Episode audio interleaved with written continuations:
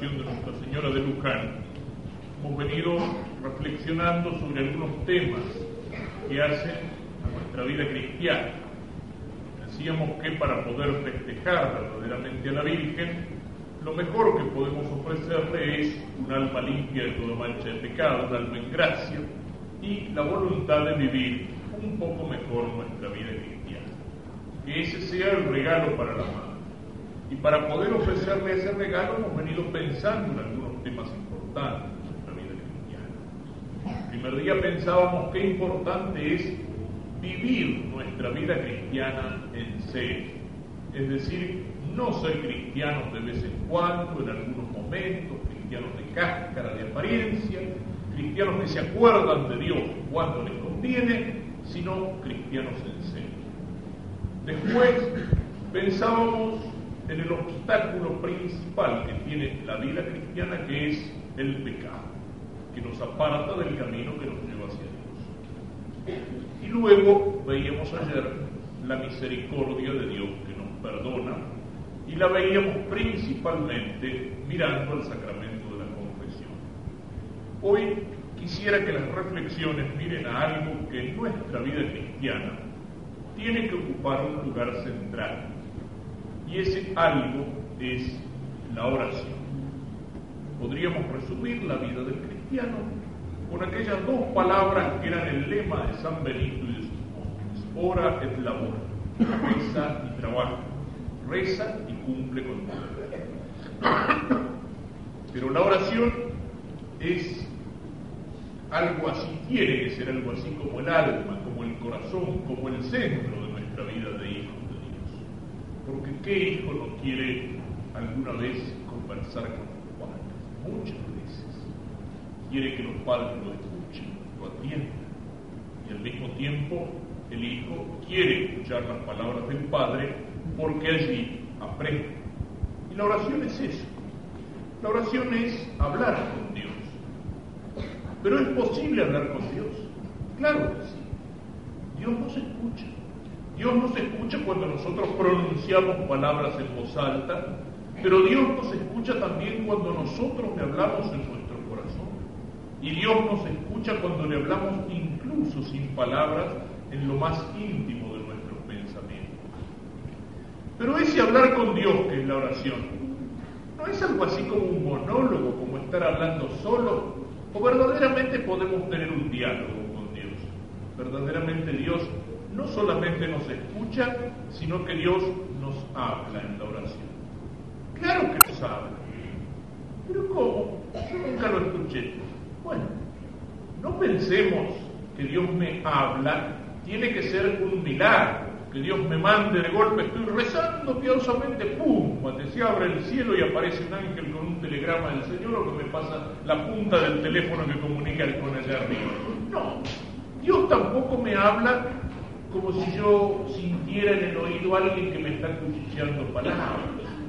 Mucho menos como piensan algunos, es lo que aparece en algunas sectas, las sectas llamadas pentecostales, las asambleas cristianas y en algunos grupos católicos que creen que Dios me hable significa que tengo que empezar de golpe a saltar, a bailar, a hablar en lengua, a buscar cosas raras, fenómenos extraordinarios. No, el verbo de Dios San Juan de la Cruz habla en el silencio. Y en la escritura nos muestra al profeta Elías que en un momento va a la montaña y se pone en oración y entonces dice que pasa el terremoto y el trueno y el fuego y la tempestad y la palabra de Dios no estaba allí. Y después dice, viene la brisa suave y entonces el profeta se hinca en tierra, se arrodilla, se postra en tierra y dice, Señor, habla servidor escucha.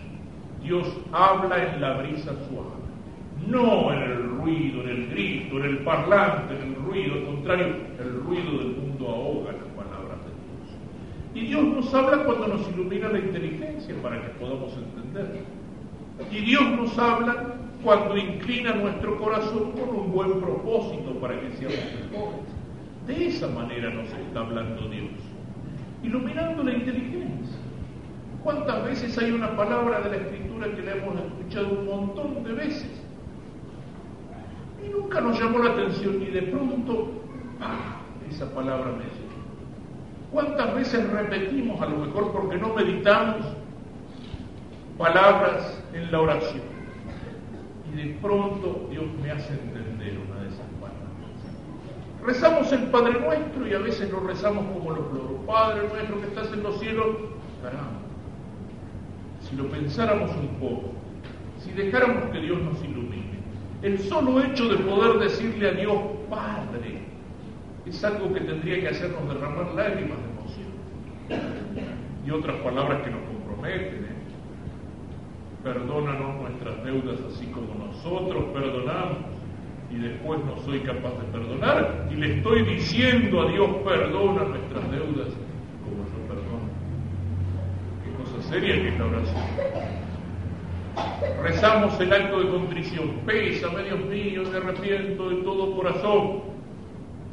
Y propongo firmemente nunca más pecar. Y antes querría haberme muerto que haberte ofendido. Las cosas que decimos a veces en la oración. Y la semana siguiente, o 15 días después, un mes después, volvemos a contar las mismas macanas y a volver, le volvemos a decir al Señor, y propongo firmemente nunca más pecar. Qué bueno que Dios, ¿no es cierto? ¿Qué, ¿Qué haríamos nosotros si un amigo nos hace una macana en serio, una ofensa? Pero mira, disculpame, no sé cómo lo pude hacer, te prometo que no lo voy a hacer nunca más. Bueno, bueno, te perdono. Y a los pocos días vuelve otra vez a hacerme lo mismo y vuelve a decirme, mira, no, no, no, pero ahora te prometo que no lo voy a hacer nunca más, no sé cómo lo pude hacer, me querría haber muerto antes que hacerlo. Va, anda, no te creo más, no te creo más, no me vengas con cuentos, ya me lo dijiste la otra vez. Y en cambio el Señor nos escucha y el Señor nos perdona. Pero hay que pensar las cosas que decimos en la oración porque nos comprometen y tenemos que pedirle al Señor que nos ilumine por adentro para entender esas cosas que estamos diciendo y las cosas que Él nos quiere decir. La oración es hablar con Dios y eso lo podemos hacer de muchas maneras. La podemos hacer en la oración vocal, es decir, con los labios, con la boca, cuando pronunciamos palabras, rezamos en voz alta, un Padre Nuestro, una Ave María, y lo podemos hacer con la oración mental cuando estamos rezando en silencio o cuando estamos pensando en las cosas de Dios. Y hay oraciones que juntan las dos cosas. El rosario, si lo rezamos bien, es una oración vocal, porque rezamos Padre Nuestro, Ave María y Gloria, y es también una oración mental si en vez de estar pensando en cualquier cosa durante el rosario, lo rezamos como se debe pensando en los misterios de, de, la vida de Cristo, en los momentos del Evangelio, en los misterios de gozo, de dolor, de gloria. La oración puede ser privada y pública. Es pública la oración por excelencia, la Santa Misa. Es pública la oración cuando rezamos en comunidad el rosario o el Via Cruz y es privada cuando uno se acerca a la iglesia y se pone a rezar delante del Señor o lo hace a lo mejor en su casa, en su dormitorio o caminando por la calle. La oración puede ser hecha con fórmulas, fórmulas que ya conocemos, algunas muy importantes como el Padre Nuestro, que es la que enseñó Jesús, como el Ave María, como el Pésame, como el Bendita sea tu pureza, pero también podemos rezar a Dios con nuestras palabras. Algunos dicen, yo no sé rezar, ¿cómo no sabes rezar? Decirle a Dios lo que sentís, decirle a Dios lo que pensás, decirle a Dios lo que querés, pedirle al Señor lo que necesitas, con tus palabras si no sabes ninguna oración. ¿Cómo no va a saber rezar un católico? ¿Acaso un hijo necesita para hablar con su padre solamente fórmulas ya hechas? Esas fórmulas sirven, nos ayudan, algunas de ellas son inspiradas por el Señor, como decíamos, pero también podemos rezar a Dios espontáneamente diciéndole lo que tenemos en el corazón y lo que nos viene a la cabeza, como hijos que hablan con su Padre del cielo, como hijos que hablan con su Madre del cielo, con la Virgen Santísima. ¿Y para qué le rezamos a Dios? Para muchas cosas. Deberíamos rezarle por lo menos para muchas cosas. Hay muchos, como decíamos el otro día, que solamente se acuerdan de hablar con Dios cuando tienen algo que pedir. Y está bien, también existe la oración de petición. Pero no nos acordemos o hablemos con Dios solamente para pedirle cosas. Cuando le pedimos cosas tenemos que acordarnos también de darle gracias. Por cuántas cosas le tenemos que dar gracias al Señor. No solamente por las gracias o por los favores extraordinarios. Tenemos que darle gracias por el pan de cada día. Tenemos que darle gracias por el aire que respiramos y por el sol que nos alumbra.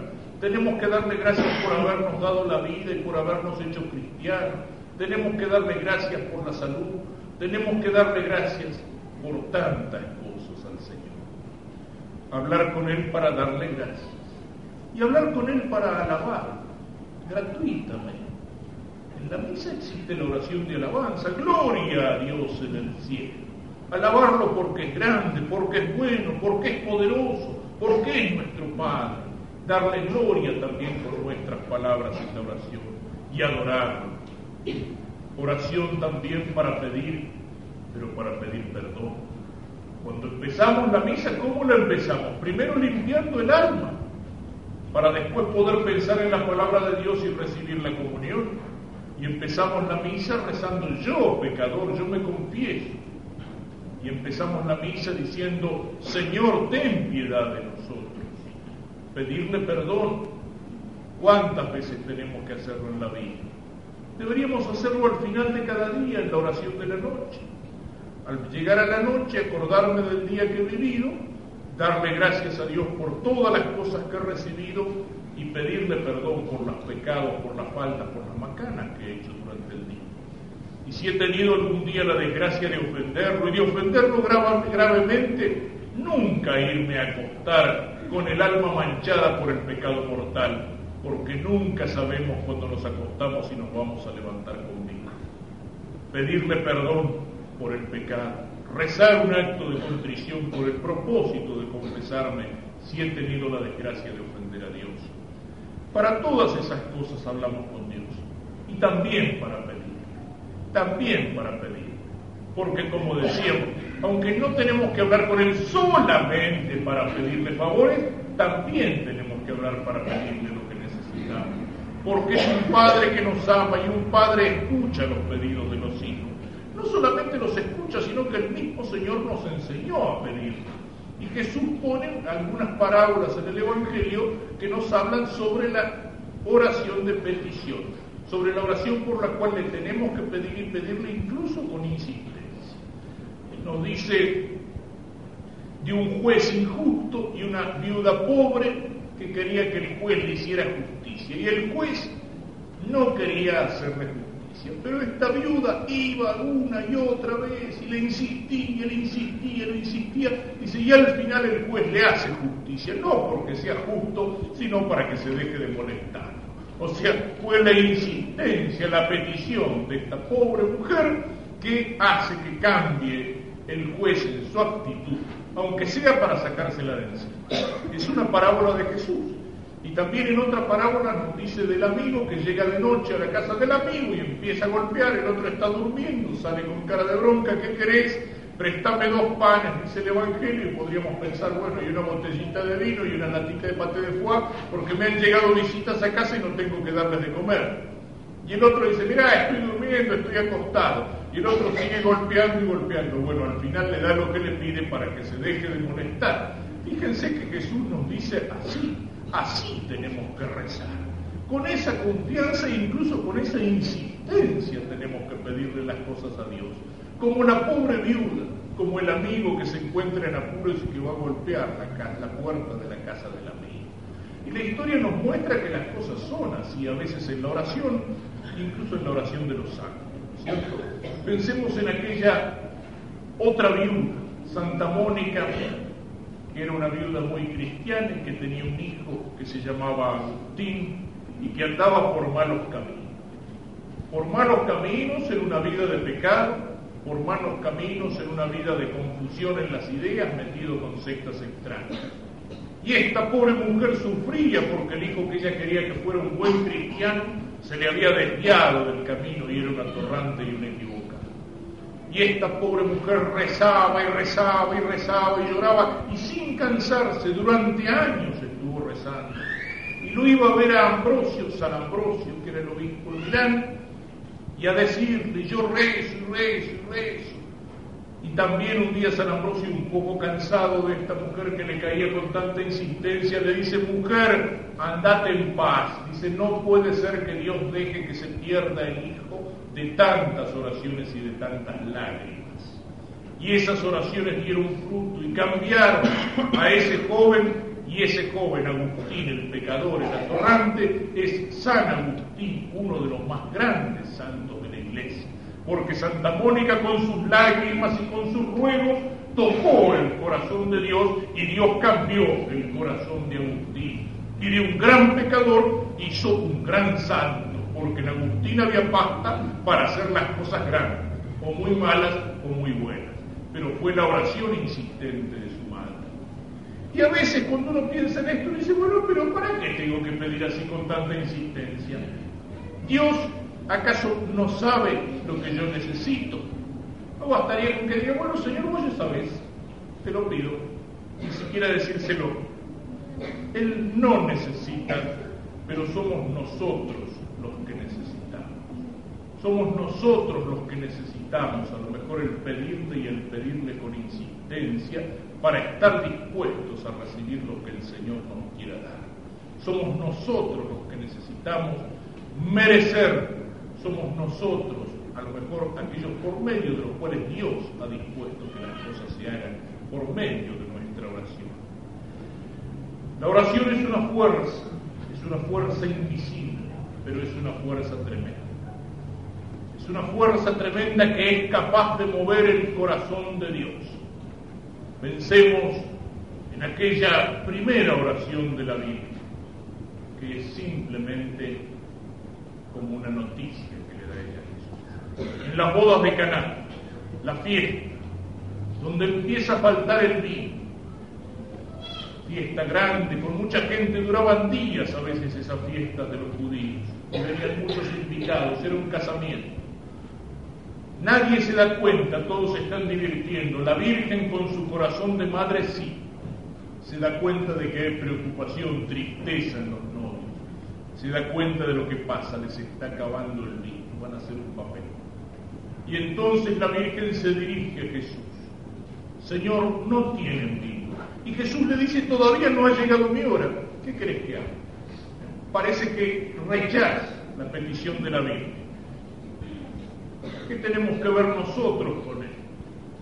Como si dijera, no somos los dueños de la fiesta, no es cosa nuestra. Pero la Virgen sabe que Jesús la ha escuchado porque Jesús siempre escucha la oración de la Virgen. Y entonces le dice a los servidores, hagan lo que Él les diga.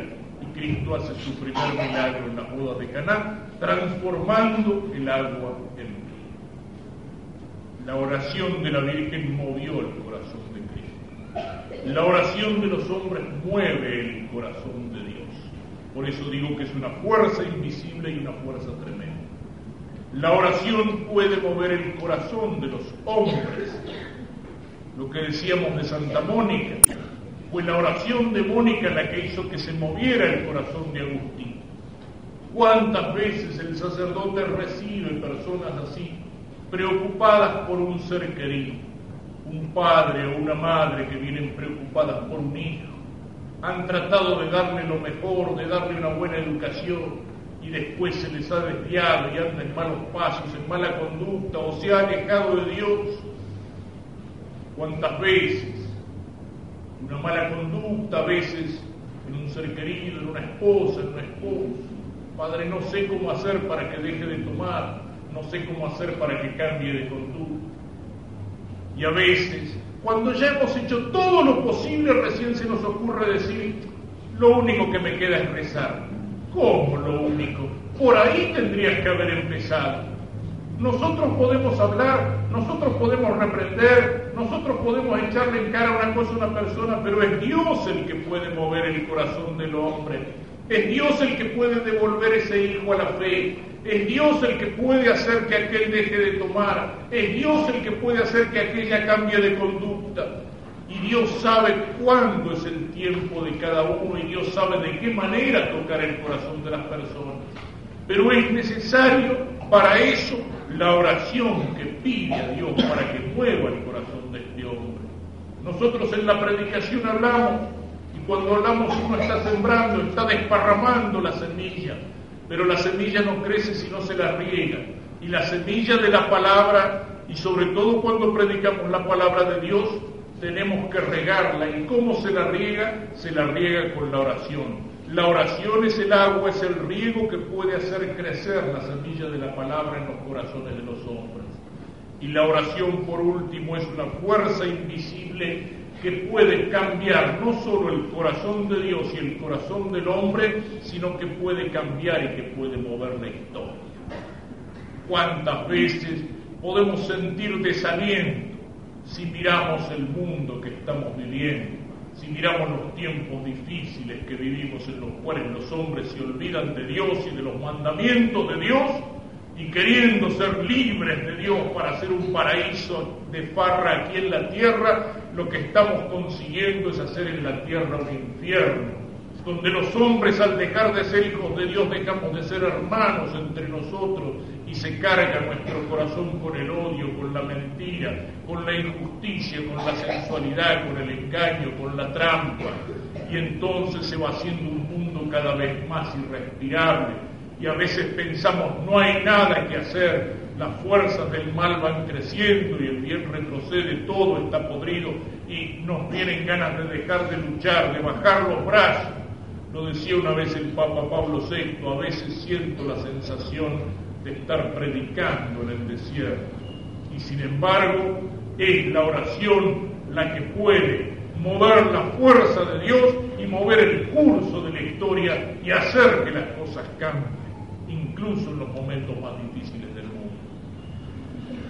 La oración es una fuerza por la cual, como decíamos, le pedimos ¿Y qué es lo que le pedimos a Dios?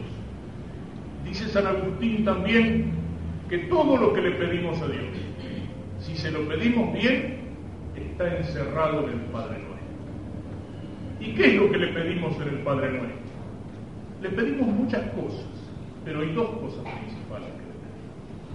Y una se la pedimos de una manera absoluta y la otra condicional. ¿Qué quiere decir esto? De una manera absoluta, ¿qué le pedimos a Dios? venga tu reino. Es decir, le estamos pidiendo el cielo. Y eso lo podemos pedir sin ningún temor porque sabemos que Dios también quiere para nosotros la felicidad eterna del cielo. Y lo otro que le pedimos que es el pan de cada día. Es decir, las cosas que necesitamos aquí en la tierra para llegar al cielo. Que no nos falte el pan de cada día en la mesa, que no nos falte el pan de la palabra de Dios, que no nos falte el pan del cuerpo de Cristo en la Eucaristía. Le pedimos entonces el cielo y le pedimos las cosas que necesitamos aquí en la tierra para llegar al cielo. Pero esas cosas que le pedimos, las cosas de aquí de la tierra que le pedimos, siempre tenemos que pedirlas de una manera condicional. ¿Qué quiere decir esto? Señor, si esto es lo mejor para mí. Señor, si esta es tu voluntad. Yo le puedo pedir al Señor la salud. Yo le puedo pedir al Señor trabajo. Yo le puedo pedir al Señor, bueno, si ustedes quieren también sacarme el pro de la lotería o que gane mi equipo favorito, que a veces lo molestamos con cada tontería al Señor, bueno, también los chicos a veces molestan con cada tontería a los padres y los padres se las dan porque donde hay amor ninguna cosa es una tontería del todo. Pero bueno, yo le puedo pedir al Señor un montón de cosas, pero siempre que le pido esas cosas, la salud o el dinero o el trabajo o el amor, tengo que decir en el fondo, aunque no lo diga así del todo con las palabras, si esto es lo. Porque a veces también somos como los chicos y le pedimos al Señor una cosa y el plan del Señor es distinto. Y lo que Él quiere para mí, aunque yo no lo entienda en el momento, aunque sea una cruz, para mí es lo mejor. Porque Él sabe qué es lo que a mí me conviene y yo a lo mejor no lo sé. Y a veces somos como esos chicos empacados que quieren una cosa o el papá o la mamá le dice, no, eso no te, no te conviene, eso te hace mal, eso no se come, eso no te lo puedo comprar, pero no, se empacan, insisten y quieren pedir pero dejar las cosas en manos de la voluntad de Dios, sabiendo que a lo mejor lo que Dios me da no es lo que yo pido, es otra cosa, es algo que a lo mejor incluso no lo entiendo, por qué me lo dio en el momento ese en que me lo da, pero que a la larga eso va a ser lo mejor para mí. Todas las cosas que podemos pedir aquí en la tierra solamente tienen sentido si las miramos como un camino para volver al encuentro con Dios, si las miramos como una escalera para subir al cielo y por eso las tenemos que pedir de una manera incondicional. En la oración nos dirigimos a Dios, que es nuestro Padre y Creador, y tenemos que dirigirnos a Dios con humildad.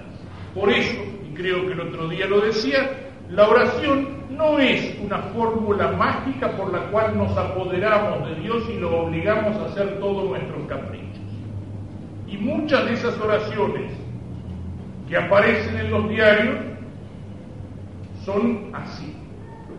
Todas esas oraciones que digan, el que reza esta oración tantas veces, o el que hace publicar este favor tantas veces, infaliblemente va a conseguir la gracia, se cree que por rezar esa oración uno es dueño de Dios y lo puede obligar a hacer lo que se le dé la gana, o es dueño de Santa Clara o del Espíritu Santo, de San Roque o de quien sea, y lo puede obligar a su capricho que me tiene que dar lo que le di, lo que yo le pedí porque me lo tiene que dar. Eso no es espíritu cristiano, eso es superstición y es paganismo. El cristiano que pide, pide con humildad, como un hijo que pide a un padre. Sabiendo que el padre lo ama, pero sabiendo que él está muy por encima de nosotros y que no es un muñeco que puedo poner a mi servicio para que haga todos mis caprichos. El que quiere pedir así, no sé, que le pida a Lequeco o a cualquiera de todos esas esas tonterías y supersticiones que andan por ahí, pero que no nos moleste a Dios de esa manera. Pedir con humildad y con confianza, esa es la forma de rezar del cristiano. Y esa oración es una oración que a veces se la dirigimos a Dios directamente, pero que la podemos dirigir también por medio de los santos y por medio de la Virgen Santísima. Porque ¿qué son los santos y qué es la Virgen? Sabemos nos lo enseña nuestra fe cristiana y católica. La Virgen no es Dios, los santos no son Dios. Los santos son hombres y mujeres como nosotros, que han servido a Dios aquí en la tierra y lo han servido con fidelidad y con generosidad. Y por eso y porque la iglesia nos lo dice, tenemos la seguridad de que están en el cielo. Son amigos de Dios que le ruegan a Dios por nosotros y que tienen para rogarle méritos mucho más grandes que los nuestros el de su vida entregada y a veces el de su sacrificio, el de su martirio, y por sobre todo los santos, la Virgen Santísima. Eso es lo que hacemos cuando rezamos a los santos. Eso es lo que significa un patrono o una patrona. Es que, que a una parroquia o que a un pueblo o que a una familia lo estamos poniendo bajo la protección especial de un amigo de Dios que está en el cielo. Y eso es algo que tiene una importancia grande en nuestra vida cristiana también para qué? Para el bautismo de los chicos. Vieja costumbre cristiana que cuando en una familia católica se bautiza un hijo, ponerle el nombre de un santo. Porque cuando le ponemos a un chico recién nacido o a una niña el nombre de un santo o de una santa, le estamos dando un tocayo en el cielo y alguien que va a ser su patrono toda la vida y que va a rogar por él a Dios. Entonces, esa costumbre no la perdamos como se está perdiendo. Esa costumbre conservémosla y cuando decimos qué nombre le vamos a poner, no nos fijemos en los jugadores de fútbol o en la cantante de moda o en la artista de la telenovela para ponerle el nombre a los chicos, el nombre de un santo no el del jugador, del artista, de la cantante, del locutor o del político. ¿Para qué sirve eso? Los cantantes, los deportistas, toda la farándula esa, ahora están de moda y todo el mundo piensa en ellos. Dentro de cinco, dentro de diez años nadie se acuerda de aquel que pasó, ya se olvidó todo el mundo y el chico se está cargando con el nombre. No, el nombre de un santo. Los santos son amigos de Dios y ruegan a Dios por nosotros son intercesores delante de Dios como lo es la vida. Esa es nuestra actitud cristiana y católica delante de los santos. No nos dejemos enredar tampoco, ya que hablo de esto, por aquellos que andan por ahí, ¿eh? pastorcitos de las sectas, misioneritos mantenidos de los Estados Unidos que vienen a querer hacernos cambiar de religión. Los católicos adoran a los santos, a las imágenes, a la Virgen. No, Sabemos que son amigos de Dios y que ruegan por nosotros, pero no son Dios, no los adoramos. Les rendimos homenaje y veneración y el homenaje que le rendimos se lo estamos rindiendo a Dios. Es lo que pasa con la Santísima Virgen. Yo suelo poner cuando hablo de esto un ejemplo. Si hay un pintor que ha hecho un cuadro maravilloso y yo me paro delante del cuadro y empiezo a decir, pero qué extraordinario, pero parece la realidad, pero qué colores, pero qué maestría, pero qué mano, pero qué figura, qué extraordinario. Y el pintor me está escuchando. ¿Ustedes creen que el pintor se va a poner celoso del cuadro? Contrario. Mientras yo hago más elogios del cuadro, el pintor se va a poner más contento, porque estoy elogiando la obra que él hizo. Y bueno, eso es la Virgen, esos son los santos, la obra maestra de Dios. Y entonces cuando yo elogio y alabo a la Virgen y a los santos, es a Dios al que estoy alabando, no le estoy quitando nada a Dios, al contrario, en los santos son hombres y mujeres en los cuales Dios se empeñó y en la Virgen, digamos, se puso con todo y fue la mejor obra salida de, los de las manos de Dios. Eso es lo que hacemos como católicos. No nos dejemos enredar o engañar. ¿eh? Lo que pasa es que lamentablemente hay católicos que conocen tan poco su fe que basta con que le pongan una cita de la Biblia sacada de contexto para que le den vuelta la cabeza y para que cambien de religión como se cambian de camisa. ¿Eh? ¡Qué ignorancia! ¿No es cierto? En fin, esto no toca lo de la oración, pero a veces hay que insistirlo, porque son muchos los que andan por ahí golpeando las puertas de la casa para tratar de hacernos cambiar la religión en la cual nacimos y fuimos bautizados y educados y criados. Ese argumento de las imágenes, adoran las imágenes. Qué cosa idiota, tan tonta que yo no entiendo cómo un católico que conoce un poquitito su religión se puede dejar engañar por eso. ¿eh? Si yo tengo la foto de mi madre que está lejos o que está en el cielo y yo beso esa fotografía, no hay ningún tipo que sea tan tonto que crea que mi madre es un pedazo de papel, ¿no es cierto? Que yo estoy adorando un pedazo de papel. Pero yo cuando beso la foto de mi madre estoy haciendo un gesto, un acto de cariño a mi madre que está lejos o a mi madre que está en el cielo. Y ese es el significado que tiene. La fotografía me recuerda a la persona. No hay ningún católico que sea tan tonto, tan supersticioso, que cuando toca una imagen de la Virgen o de un santo, un crucifijo, se crea que Jesús es un pedazo de madera o que la Virgen es un pedazo de yeso. Pero el pedazo de madera o de yeso, la imagen, la estatua, me recuerda a aquella Virgen que está en el cielo y que es la madre que Cristo me dio desde la cruz, o me recuerda al Señor que en la cruz padeció por mí, porque no somos espíritu puro y las realidades invisibles de Dios y del cielo no las vemos, nosotros necesitamos mirar con los ojos del cuerpo las imágenes que nos recuerdan aquí en la tierra las realidades del cielo. Ese es el sentido que tiene el culto de las imágenes, que no es idolatría, que no es adoración, que no es superstición. Ahora, eso sí, si alguien viene a decirme, la foto de mi madre es un pedazo de papel, no es mi madre, pero si alguien viene a decirme que yo tengo que escupir, que tirar o que quemar la foto de mi madre, bueno, ahí un hijo sabe cómo tiene que reaccionar cuando le insultan a la madre. Y como católicos sabemos de qué manera, con cortesía pero con firmeza, tenemos que cerrarle la puerta en las narices al que viene a decirme que tengo que quemar la imagen de mi madre, que es la Virgen. En fin, esto al margen. La Virgen y los santos son intercesores que ruegan a Dios por nosotros y nosotros podemos poner en sus manos nuestra oración para que la Virgen, como en las bodas de Caná, le hable al Señor diciéndole aquello que necesitamos. Y una última cosa, porque ya va para largo, la oración no tiene que ser algo aparte de mi vida, es algo que tiene que entrar en mi vida como cristiano y como católico.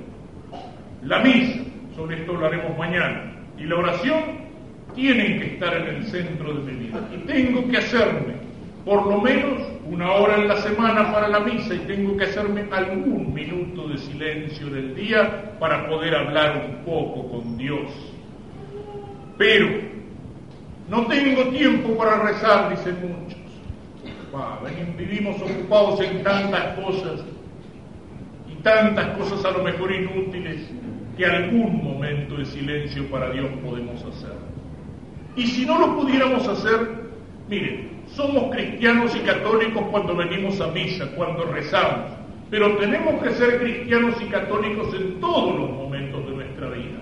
Y cuando yo al empezar el día le ofrezco al Señor lo que estoy haciendo, Señor, te ofrezco todo lo que hoy voy a hacer, te ofrezco mi día. Cuando empiezo mi día, como me decía una vez un carpintero mientras trabajaba, no tengo mucho tiempo para rezar, trabajo en la mañana a la noche, pero antes de empezar un trabajo me hago la señal de la cruz y digo en nombre de Dios y de la vida.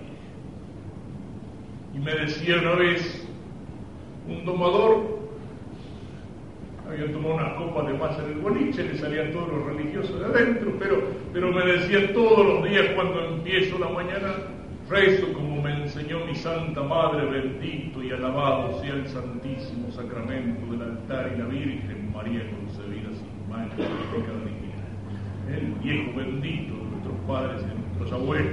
Si uno empieza el día con una oración, ¿qué es lo que estoy haciendo? Estoy poniendo el día en las manos de Dios. Y entonces todo lo que hago, el trabajo en la fábrica, el trabajo en la oficina, el trabajo en la casa, en la escuela, el trabajo con los chicos en la cocina, la escuela de los niños, las alegrías, las diversiones sanas, los sufrimientos, todo eso lo estoy transformando en oración de alguna manera porque se lo he ofrecido a Dios, porque lo he puesto en las manos de Dios. ¿eh? Y entonces toda mi vida es como una oración que se levanta a Dios. Es como dice San Pablo, ya sea que comamos, ya sea que bebamos, es decir, todo lo que hagamos, hagámoslo para la gloria de Dios. Entonces, toda nuestra vida es una oración de alabanza. Y entonces, por último, la oración entra en mi vida. Y yo encuentro en la oración la fuerza para vivir como cristiano. Me lo contaba uno que es sacerdote, que es obispo incluso, me contaba un día cómo de chico había sido criado con muchos hermanos, habían quedado huérfanos, y los crió y los educó con mucho sacrificio, su madre, y con mucho trabajo, y los fue sacando adelante. Y este, siendo ya sacerdote, le pregunta un día a la madre, dígame, cuando usted nos educaba con tanto trabajo y con tanto esfuerzo, sin embargo usted todas las mañanas se hacía tiempo para llegar hasta la iglesia y para ir a misa. ¿Cómo así? Y la madre le dice, ¿y de dónde te crees que yo saqué fuerza para criarnos a ustedes?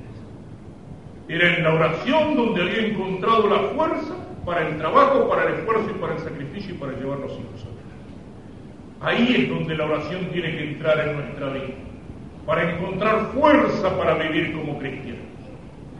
Y también otra cosa, si le hemos ofrecido el día a Dios, tenemos que tratar de que ese día sea un día cristiano.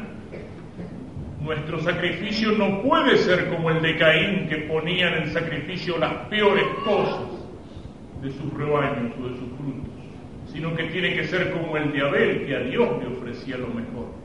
Si yo al empezar la mañana digo en nombre de Dios y de la Virgen, Señor, te ofrezco este día que empieza, después, durante el día me tengo que acordar de eso y cuando me viene la tentación del pecado, de la mala conducta, de apartarme del camino, no, yo le, he ofrecido el día a Dios, no le puedo ofrecer esto. No puedo llegar al final de la noche y decirle, Señor, te ofrezco todo lo que he hecho hoy durante el día. ¿Y qué hice hoy durante el día? Un montón de pecados, un montón de tonteras, un montón de porquería. No, eso no es ofrecimiento para Dios. Si miramos la cosa así, la, la vida entra en la oración porque se la ofrecemos a Dios. Y la oración nos da fuerza para vivir como cristianos y para dejar de lado todas aquellas cosas que nos apartan del camino y que son para ofensa a Dios. Pidámosle al Señor que nos ayude a entenderlo y sobre todo para que esto se vaya haciendo carne en nuestra vida para vivir la fiesta de la Virgen más cerca de ella, más cerca de Cristo.